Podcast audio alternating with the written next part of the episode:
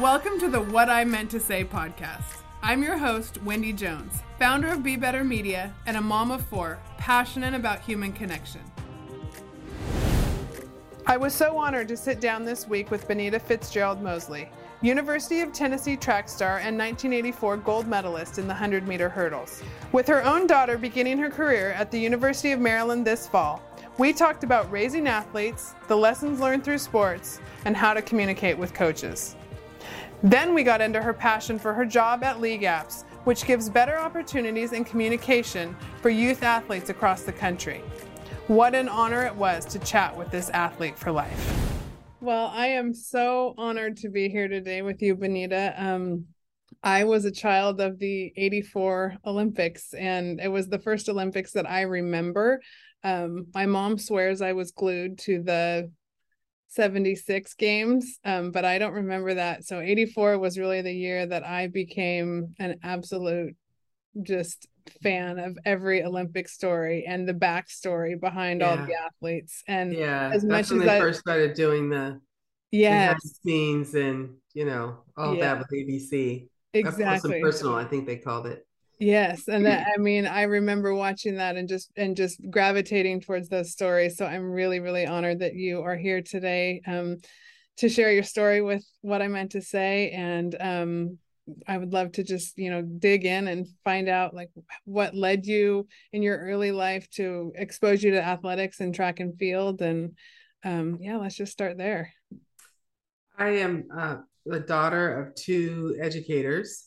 And they were really adamant that my younger sister and I try all different kinds of extracurricular activities, certainly uh, focused on our schoolwork and getting good grades, but they knew uh, and saw the value of being involved in sports and music and other types of activities. So I think between, you know, first grade and maybe sixth or seventh grade, I tried several different instruments, piano and violin, and finally landed on flute. I tried majorettes and softball and um, a little bit of basketball and gymnastics, and finally ended up with track. And so by seventh grade, I was on the gymnastics team, you know, tall, lanky kid, so never going to be a great gymnast, uh, scored really low on all my competitions, but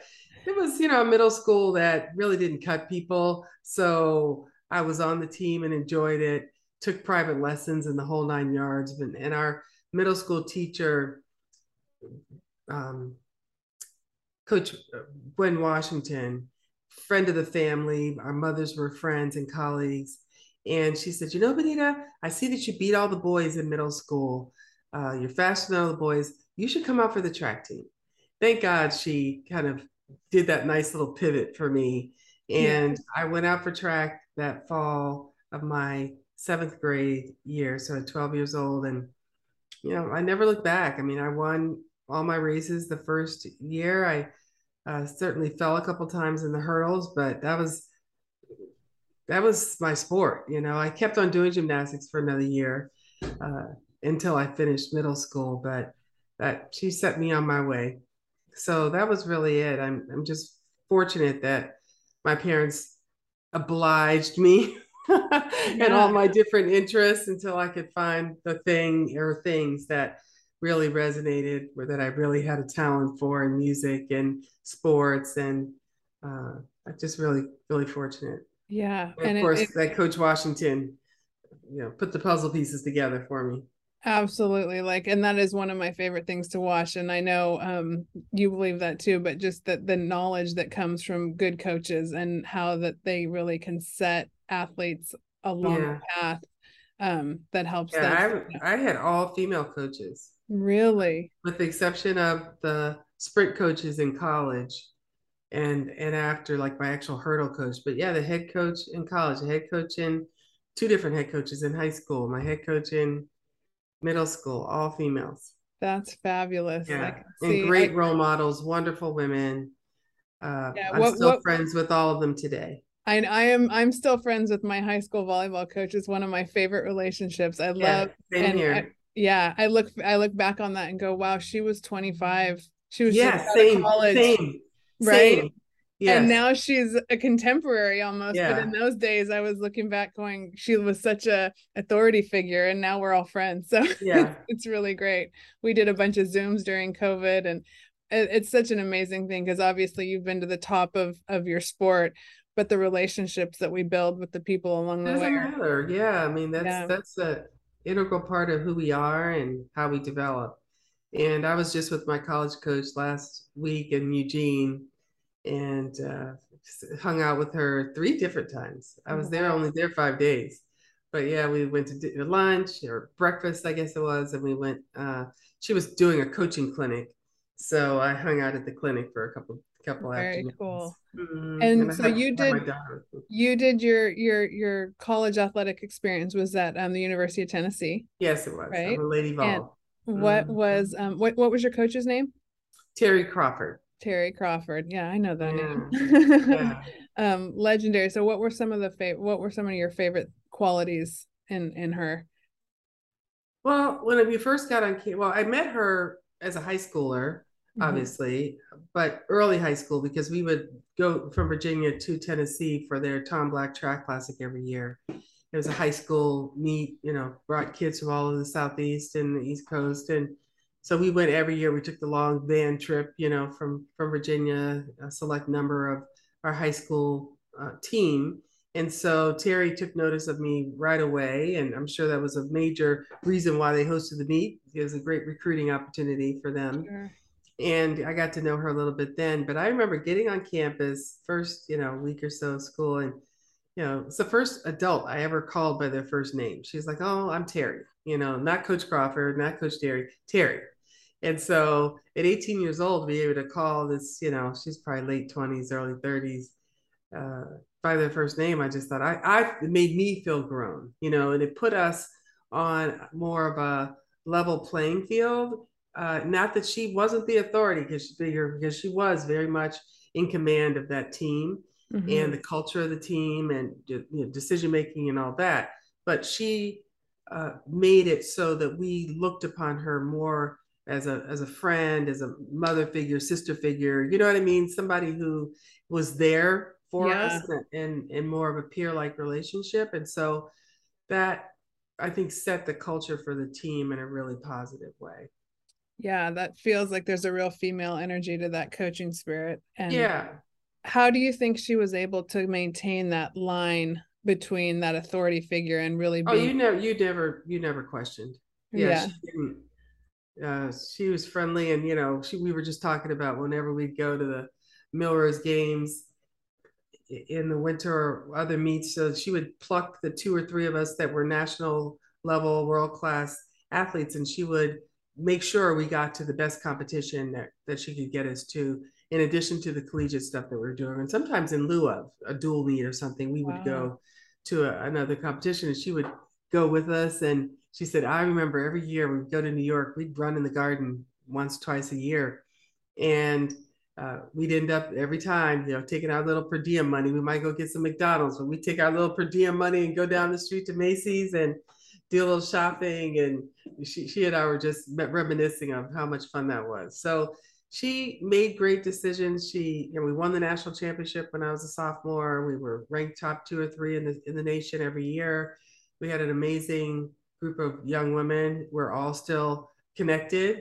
And uh, Joetta Clark uh, was on my team, and T- Talitha Diggs is her daughter.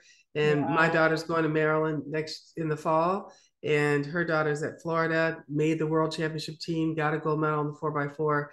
And so the four of us and Terry were all together. Oh, and it was gosh. just, you know, that's amazing. The legacy I love, continues. I yeah. love watching this generations, and I love watching athletic genes, because that is, yeah. it's incredible. It's a, it's a thing. Yeah. Oh, it is for sure a thing. And yeah. I, it is, it's so fun to watch, because yeah. um, especially when you have learned all the lessons that you've learned through sports, and then you're able to pass those on. Mm-hmm. Um, and I know you've been, you know, integral, and I can, through your story um, with Title nine, and this being the fiftieth anniversary of Title nine, tell me, um, how how that has im- impacted your athletic career, and then watching your daughter go where she is, you know, maybe some of the, the things that you've seen through her generation.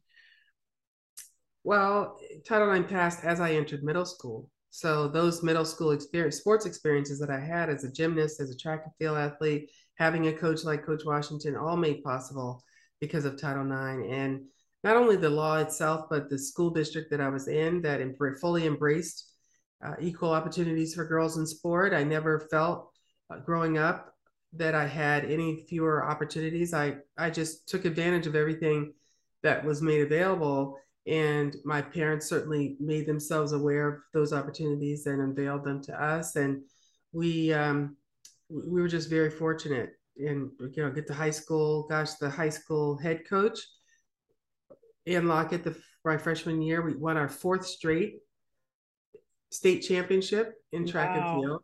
So she'd already coached three by the time I got there. We got her fourth straight. And then she coached a gymnastics team and the basketball team to state championships. Oh my so goodness. We had a softball team. We had, you know, we had all kinds of different sports at high school. Again, the high school girls were equally uh, equal to the boys. I never felt like on the track team in particular, since it's co-ed, that yeah. the boys had any advantage over us. And I don't know. It was, it was a great, great sports environment. Our, our school was, had a bunch of great athletes come out. In fact, we've had three track and field Olympians from my high school. What's the name of your high school? Garfield Senior High School in okay. uh, Woodbridge, Virginia.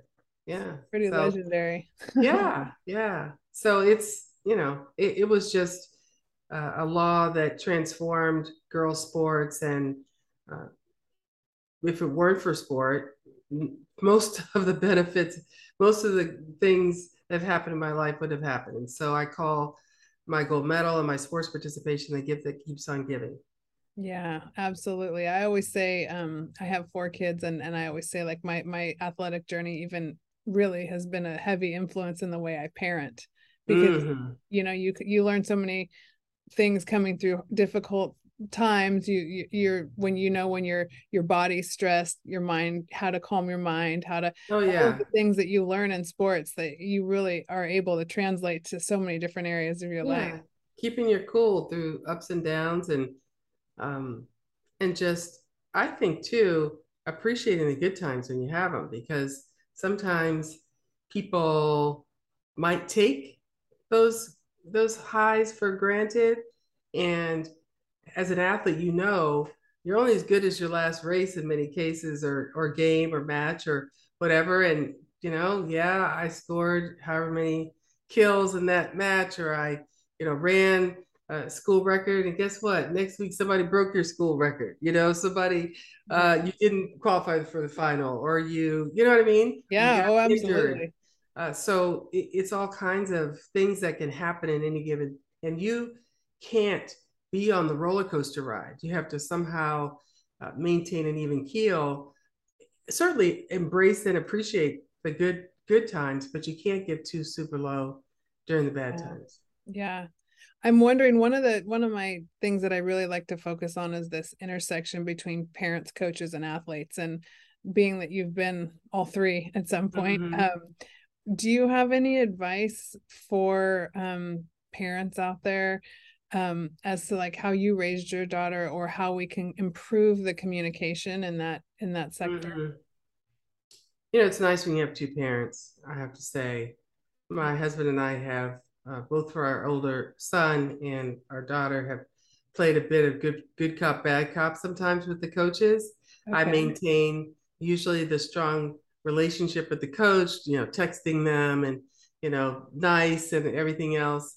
And my husband is the one that comes in and says, you know, blah, blah, blah, blah, blah, blah, blah, or have, has that sidebar conversation with the coach when something's going awry. And it has kept a nice balance in our family. Uh, my daughter can always depend on me to kind of be there by her side, be her advocate. My husband is too, don't get me wrong. Um, but in those cases, particularly, she's had all male coaches except for one. Mm-hmm. So it, many times it's mano a mano, better for my husband to have those uh, conversations. And so, you know, with her high school um, uh, track coach in particular, you know, a couple times that that was just necessary just to ensure that she got what she needed, and we were able to keep keep things going for her. This COVID situation was so tough. Oh. Talk about communication, that you had to take advantage of every opportunity, because there were so few opportunities for those those kids, particularly in twenty twenty and twenty twenty-one. Yeah, I, I was having a conversation with another athlete and a coach uh, mom yesterday that, um, and we were talking about that very thing. My son was in the class of twenty twenty, so his freshman year was going oh. into being an athlete at Stanford, and, um, you know, not being able to go on campus, not that just really not knowing, you know, where things were going. I can't even, I it's, can't even imagine. It, it was a real challenge. And we were talking about how to use, you know, talk about a resilient story that this, that generation's going to have. Oh, I but know. It was really all that. Yeah. My son, for the most part, is just since twenty twenty, just been going to school um, virtually. It's just, he's had some other kind of health challenges. And so it made it easier. So sometimes there's a silver lining. Uh, Absolutely. He's a senior and he'll graduate in the spring. And it's mainly because he's able to have this backup plan to yeah. continue at, at Morehouse College, where he's, um, he's going to school. So yeah, I think my parenting for her in particular, my husband took more of the lead with my son uh, playing basketball, but he ran track as well. But I think for, for my daughter, I stepped in as her kind of doing all the recruiting uh-huh. um, facilitation. And so that's a different kind of coach parent athlete relationship when you're trying to find that magic fit, you know, for your child.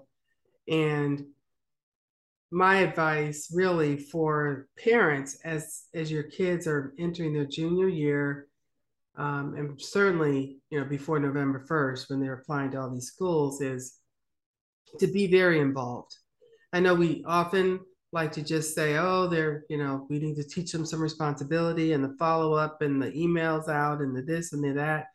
But I found that, you know, I still have the login to her, her email, you know, and sometimes she's practicing, she's, you know, got A P classes, she's got competitions, she's trying to have some semblance of a, you know, itty bitty social life. And, and so there needs to be a partnership from what do the kids want? Where are they trying to go? What schools are they interested in?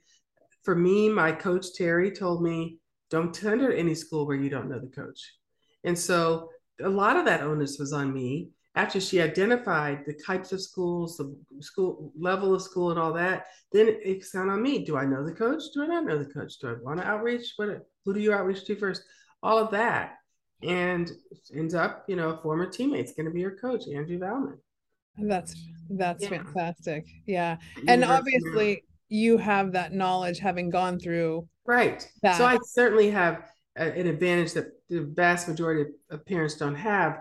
But my point, though, is that there's so much many scholarships and opportunities for these kids, both academic and athletic. And most coaches like to make some combination of financial aid, um, scholarship, academic scholarship, and athletic scholarship, because they can make their athletic money go that much further. And so the onus then is on the parent and uh, and the child to ensure that they're applying for all the ways that they might be able to help get their school, you know, paid yes. for and covered. Yeah. yeah, that is a really good point. And I don't think it's it's not easy to get that information if you don't dig. You don't, yeah, if you don't yeah. dig. And the parents um, also tend to think, well, if my kid's good enough, the coaches will come to me, come to my child.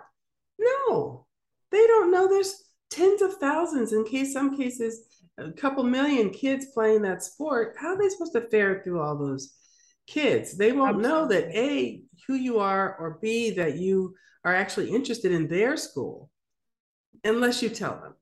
Yes. I I very I remember distinctly my son sitting down with a coach, and that coach being very honest about, we want to be your first choice. And so for that athlete to also learn how to be, to know kind of where their mind is and be able to be honest in that, because it is mm-hmm. a, it, it is a fit, right? And, oh, and that's true. Yeah, that's true. And then, you know, my daughter tends to be a, more on the shy side. And so all of those calls with coaches and having to ask questions and doing the official visits and, you know, not having me by her side. She's got to go off with the team and hang out with the coach. And, uh, but that, she said she matured so much in that process and, you know, fall, started to come into her own, gave yeah. her a lot of confidence, uh, helped her get over some of her social kind of anxiety. So yeah, yeah. it was a great learning opportunity for her. Well, it sounds like you managed that balance really well, because that it is a it's a fine line with you know, pushing them just enough and yeah. but also being that really strong source of support. So well, I keep on telling them this is my scholarship because, and I don't mean it from the standpoint of controlling it. I mean it.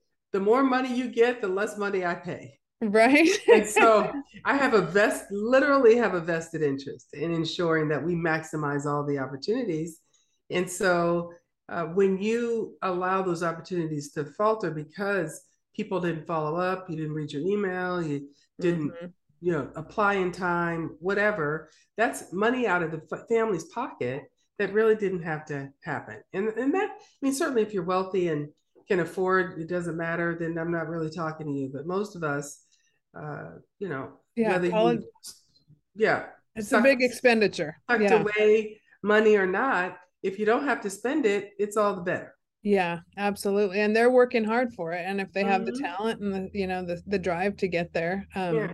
what are some of the ways, how did you help your daughter guide her towards the type of school beyond knowing uh, the coach? She had done qualities? So visits with my son, mm-hmm. um, just, you know, just kind of school visit kind of stuff, not official visits. And so she got to get a feel, but if I'm being honest, she'll tell you, she did not have a clue what kind of school. She didn't pay, she didn't have a dream school. She mm. hadn't heard of most colleges. She didn't understand uh, D one, D two, D three. She, all of that knowledge, she had a huge learning curve, and she had a very concentrated amount of time in the fall when she started trying to get herself up to speed. And so what she thought, I won't say she, she stuck to her guns that she wanted a big school. She wanted a football team. She want, didn't want an urban environment. Uh, she wanted more of a, a, a closed in campus feel. Mm-hmm. And so in the final analysis, that's what she got with Maryland. Right. Yeah. But it was a windy road to get there because, because she'd been playing volleyball and not concentrating on track. She didn't have, and because of COVID, she didn't have the marks that a lot of kids did that started running at eight years old. And so uh, there was a lot of faith that people put in the fact that she is the daughter of an Olympian, that her times were dropping so precipitously, and that, you know, looking at her and her athletic ability all the way around, yeah, she's somebody that we're, is worth taking a risk on, and uh, kind of as a development project, if you will. Now, yeah. how much are they going to invest in that? Is it a full scholarship? Is it less than that? Whatever. And it ran the gamut mm-hmm. as to what kind of offer she got. But she found out that she had to open up her purview a little bit just to get the offers coming in, and then she could make a more informed decision. So regardless of what the kids think they want, sometimes they just don't know.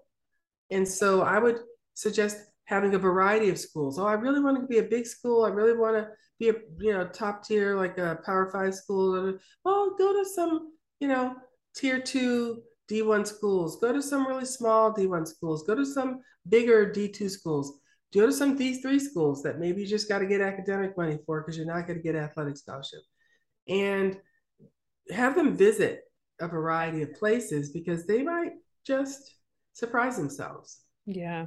And I do think that when you get to that one place, there is a different feeling to when you find like, oh, this might be it. Yeah. Uh, did you feel that type of feeling when you found Tennessee? Oh, yeah. Yeah. But it was a different era. You couldn't do five or six visits. You had to do three yeah. uh, that they could pay for. Or maybe actually back then it was A I A W. It wasn't even N C A A. When I first got to college, it happened while I was in college.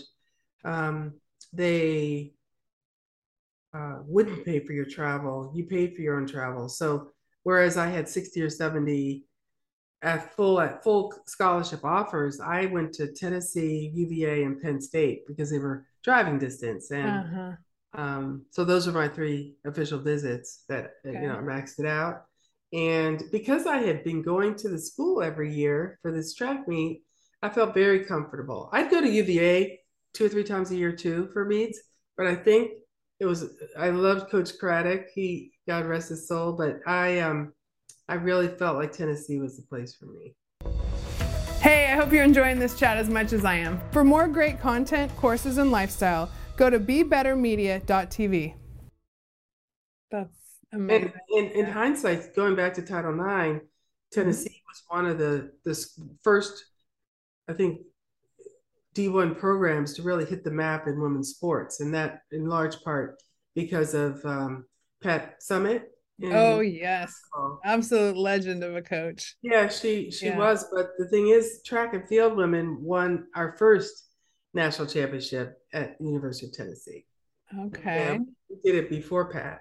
Wow. So, um, it, we had a legacy of amazing women's sports at, at Tennessee across the board, not just basketball. Yeah.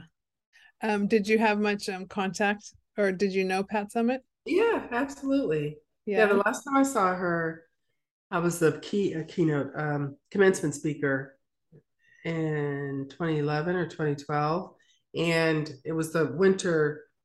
The only they have such a big school that in the spring they have graduations per school. Yes, and in the winter they have the all-in-one graduation for um, kind of mid midway through the year. So you don't know, thousands of of kids graduating. It was fun. It was in the Uh, Thomas Bowling Arena, and it was the middle of basketball season, the beginning of basketball season, and they were preparing for a preseason tournament, and uh, Pat had several girls graduating, and so she went to the graduation and heard me speak, and so afterwards they had done a reception at the basketball training venue, and I looked down and she waved at me and waved me down, so I went down on the court, and this is right as she they had announced that she was, you know, she had been diagnosed with Alzheimer's, and I was worried that she wasn't going to remember me. When she smiled and waved, I was like, oh God, get, get down there and get my hug, you know.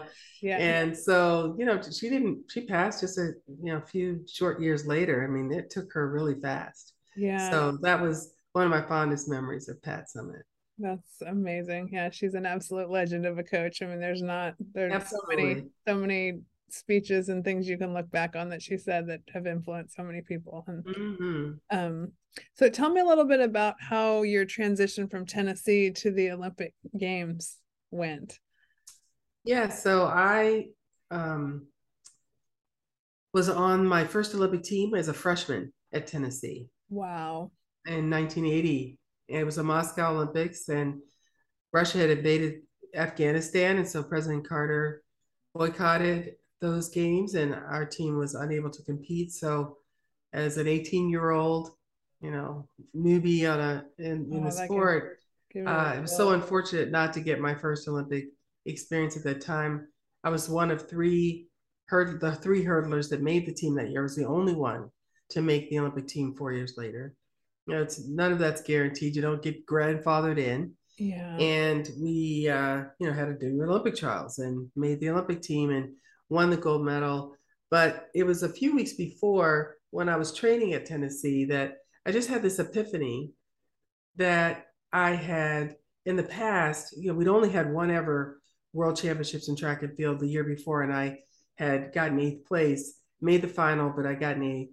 Long story short, I had always been thinking when I was in these competitions, because if you might recall, I was in the era of the East German, Russian, uh, Eastern Bloc countries doping, and yeah. the, those women were kind of a force to be reckoned with. And so you didn't have this confidence going into a meet that you would be able to compete at that same level necessarily, certainly make the final, certainly run fast, but not necessarily win.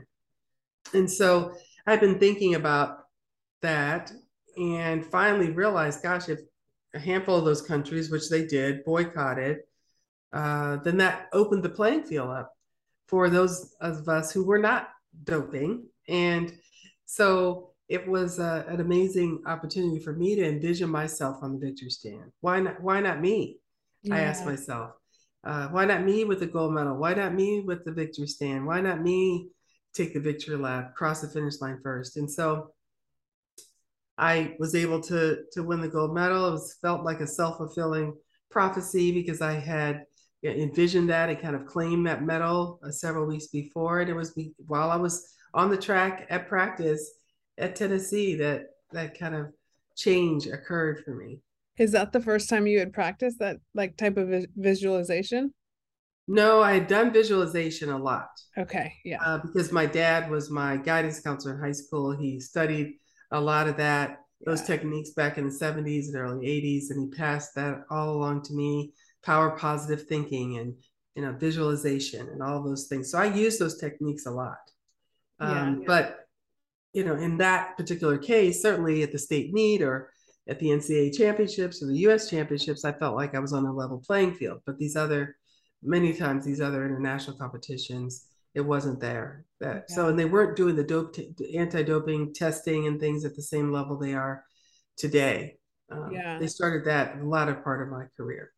Okay. Okay. Mm-hmm. Yeah. That, and that does, I mean, it makes a huge difference because now we look back. Well, they like, actually started at the eighty-four games. They did. Okay. Yeah. Yeah. So all of us were, were drug tested at those games, and some they had done some non-punitive drug testing right before. So for some people that tested positive, they just didn't compete. Gotcha. Yeah. Okay. So it was kind of like it, they were kind of phasing, phasing it in because I never knew there was, I've never heard that term non-punitive. So th- that was a whole different level. So, so it, it didn't last long. Okay. Yeah. Yeah. Mm-hmm. Um, so from the eighty-four games, how have you stayed involved with the Olympic movement over the years?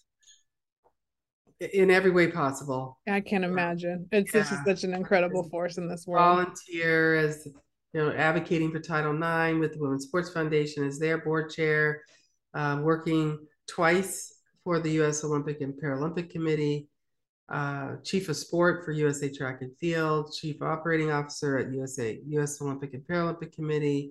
I was Director of Olympic Training Centers for them earlier on in my career, and lots of boards. I, I will soon be sworn in, which I've never had to do before, mm-hmm. uh, for the U S Senate Commission on the State of the Olympics and Paralympics. I'm I was appointed a year and a half ago, and because government moves at government's pace, yeah. just being sworn in uh, this month. Wow. Well, congratulations. So our, that just gave me the chills. Yeah. That's, our charge that's... is just sixteen of us, okay. and half of us are athletes. And my teammate, Evan Moses, is on there with me. Another teammate, Nancy Hogshead, Makar. Uh, oh, oh, I'm such summer. a fan. Yeah, she's on the... She uh, is legendary. Uh, there's and... a couple Paralympic athletes. It's and then some... policymakers, you know, former senators and congresspeople and business people. So there are sixteen of us. We'll all be sworn in this month and then start our work, I think, soon thereafter. To it's the next iteration of looking at the Olympic and Amateur Sports Act that was passed originally in nineteen seventy-eight that really ushered in this latest era of the Olympic movement, and where professional athletes can compete, where people can make money, and uh, growing these individual sport national governing bodies where they used to all be under this A A U umbrella. So all of that happened in seventy-eight, a lot of transformation, a lot of kind of revolutionary change. And I think the, the movement is poised for uh, a new revolution, particularly as it relates to athlete health and well-being.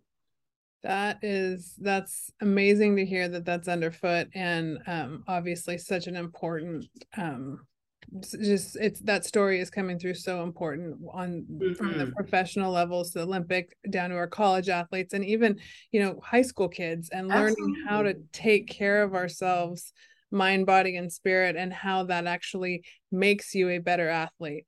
Yes. And And then also beyond that, the identity that we have beyond being an athlete, and how to be a, you know, a, a better human and a healthier human, mm-hmm. so that we can all connect together in whatever we're good at. Absolutely. Yeah. So that's, that's inspiring. And those are some really great minds to hear that are behind that. So that, that makes me really excited. Of course, um, now at League Apps, I'm the vice president of community and impact and uh, president. Yeah, let's get into that. Tell people and, what League Apps is about. Yeah, League Apps is a youth sports management technology platform. So for uh, organizers of clubs and uh, teams and leagues and tournaments, they're able to do registration, all the back end uh, organization. So registration and scheduling and payments. Uh, uh, you can even, you know, purchase uniforms and all that kind of stuff. Websites. It's the app for your phone where you communicate with coaches and players and parents. And so all of those communication tools, all of those organization tools, you know, it connects with Salesforce. So your database is integrated. It connects with background check companies. It, it, with uh, insurance companies, travel companies. So all of that's integrated into one platform. So what we do through FunPlay, and I'm the president of our philanthropic uh, arm of the organization, is provide that software platform for free to organizations uh, supporting kids in underserved communities with free or reduced, you know, reduced programming. So okay. Everybody has access to youth sports. And so there are hundreds of these organizations across the country. Some are serving, you know, fifty, sixty, a hundred kids, and some serving thousands of kids. And so we have one hundred fifty organizations on our platform now that we are giving a free perpetual license uh, to our software. And they're, I mean, they're serving now a total of almost four hundred thousand kids. Wow. Well, yeah. when you when you talk about the growth in youth sports and that ability for parents, coaches, and athletes to communicate and make that interface easier. I mean, that that's fundamental. And as crazy as our lives are these days, and a lot of people have multiple kids and they're all playing yeah. different sports. It's like, that is, that is, as a mom of four, that sounds very foundational to moving, making sports more just easier to integrate into our lives. Yeah. yeah. Um, and that, then the other thing you said that grabbed my attention there is I've often thought about this intersection of, you know, as club sports have become more More kind of, of a, like a landing place for kids at younger and younger ages. I didn't yeah. play a club sport till I was a senior in high school. Yeah. And now, you know, you got kids ten years I old was, that are. I was a junior. Okay. Yeah. And you know that there's one the the financial outlay from a young age is so big. So big. It's huge. And the travel. I was um, advocating for a new indoor athletic facility in our county here, and I was talking about Uh, equity and access being uh, an issue related to the travel that's required for kids to get to competitions. And I said, there's a whole lot of kids who can't afford, you know, to go every weekend to a different uh, tournament or track meet. And by having a facility close by and bringing in that top talent uh, close by and in our backyards, those kids then have the opportunity to compete against the best, be showcased in front of college coaches, and have more opportunities to continue past high school. And I said, between January and March, this was early April, just during the indoor track season, we paid about ten thousand dollars uh, to for travel, yep. uh, ho hotels, fees, yeah. food, et cetera. Yeah. Um, and I said, what families? You know, there aren't a lot of families who could outlay that kind of cash for their kids, but you know, we were focused on helping her get to the, the best competition.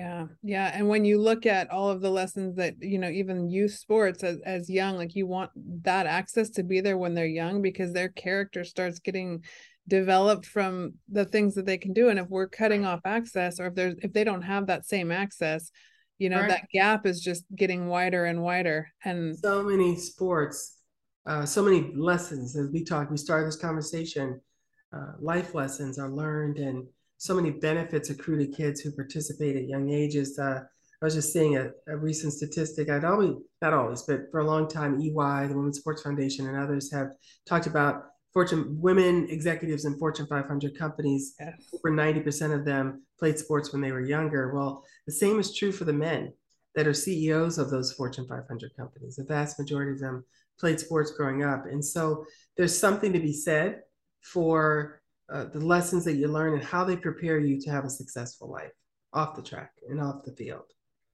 Yeah, absolutely.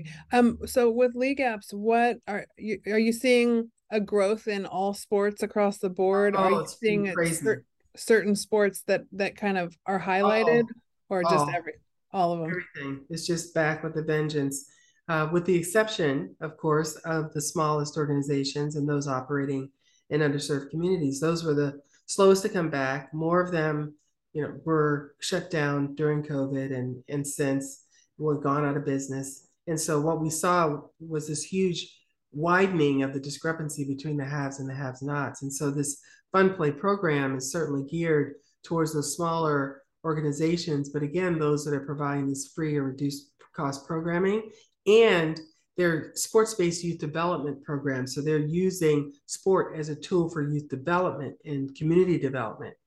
And so they're uh, not only teaching the X's and O's of the sport, but they're also providing education support, you know, immigration support, uh, employment opportunities, uh, tutoring, et cetera. Wow. So that those kids, you know, very deliberately are taught the, the life lessons that, that you can gain through sport. It's not an accident.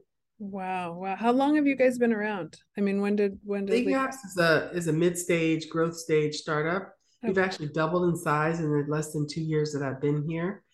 And uh, so it's great to see the, the technology uh, being adopted and, and the, the organization growing. That's amazing. Um, so as far as, sounds like you have a very full schedule, but are there places um, where, are, are you out speaking these days or? Um... Yeah, I, I, I am, but I don't think most of it's like live streamed or anything like that. Yeah. Okay. Uh, yeah, I very soon will be doing the, um, uh, all the, this is one exception, in a couple of weeks doing the Warrior Games oh. uh, broadcast oh. for E S P N for the track and field competition. That'll be on August twenty-fifth. Okay. Where are those taking place? In Orlando. Okay. Wild Sports. Yeah. Fantastic. I love it. Are you, and then um, what, what are, what are one of your, your hopes, your daughter heading into that same, that same area? What, yeah, what are some of your hopes for her hope college is, career? You know, she ran in her indoor and outdoor season in twenty twenty-two, ran sixteen personal best times. So that's where she's at in her development, where there's just so much upside for her. And I just want to see her get into a program that nurtures her natural ability, that keeps her inspired and, you know, ignites her passion for the sport and continues to, you know, allow her to do right now what's just going to naturally happen. The more, the more better, you know, instruction she gets, the better she's enjoying it, the more she'll apply herself, and those times and performances will certainly follow. That's, that's fantastic. That's going to be a fun four years to watch, I can imagine. Yes, yeah.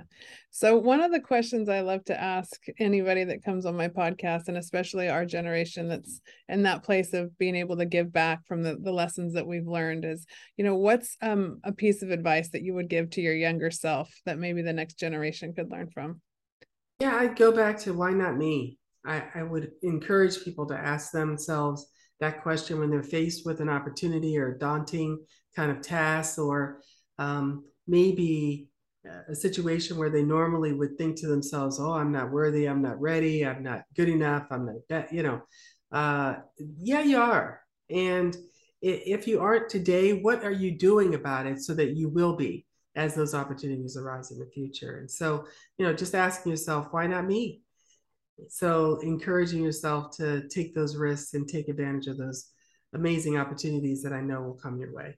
Yeah, that's, that's great advice. And I always love anything that we do that we're a little bit scared of and push past it. You know, we always get better. So yeah, um, yeah, absolutely. I agree with you on that. So um, where can people find you to connect with you, with League Apps? And um... uh, my main source of social is on LinkedIn. So that's a great, great way. Um, going to league apps dot com, and you can look up our FunPlay uh, program under our kind of, I think, think it's under community or impact section.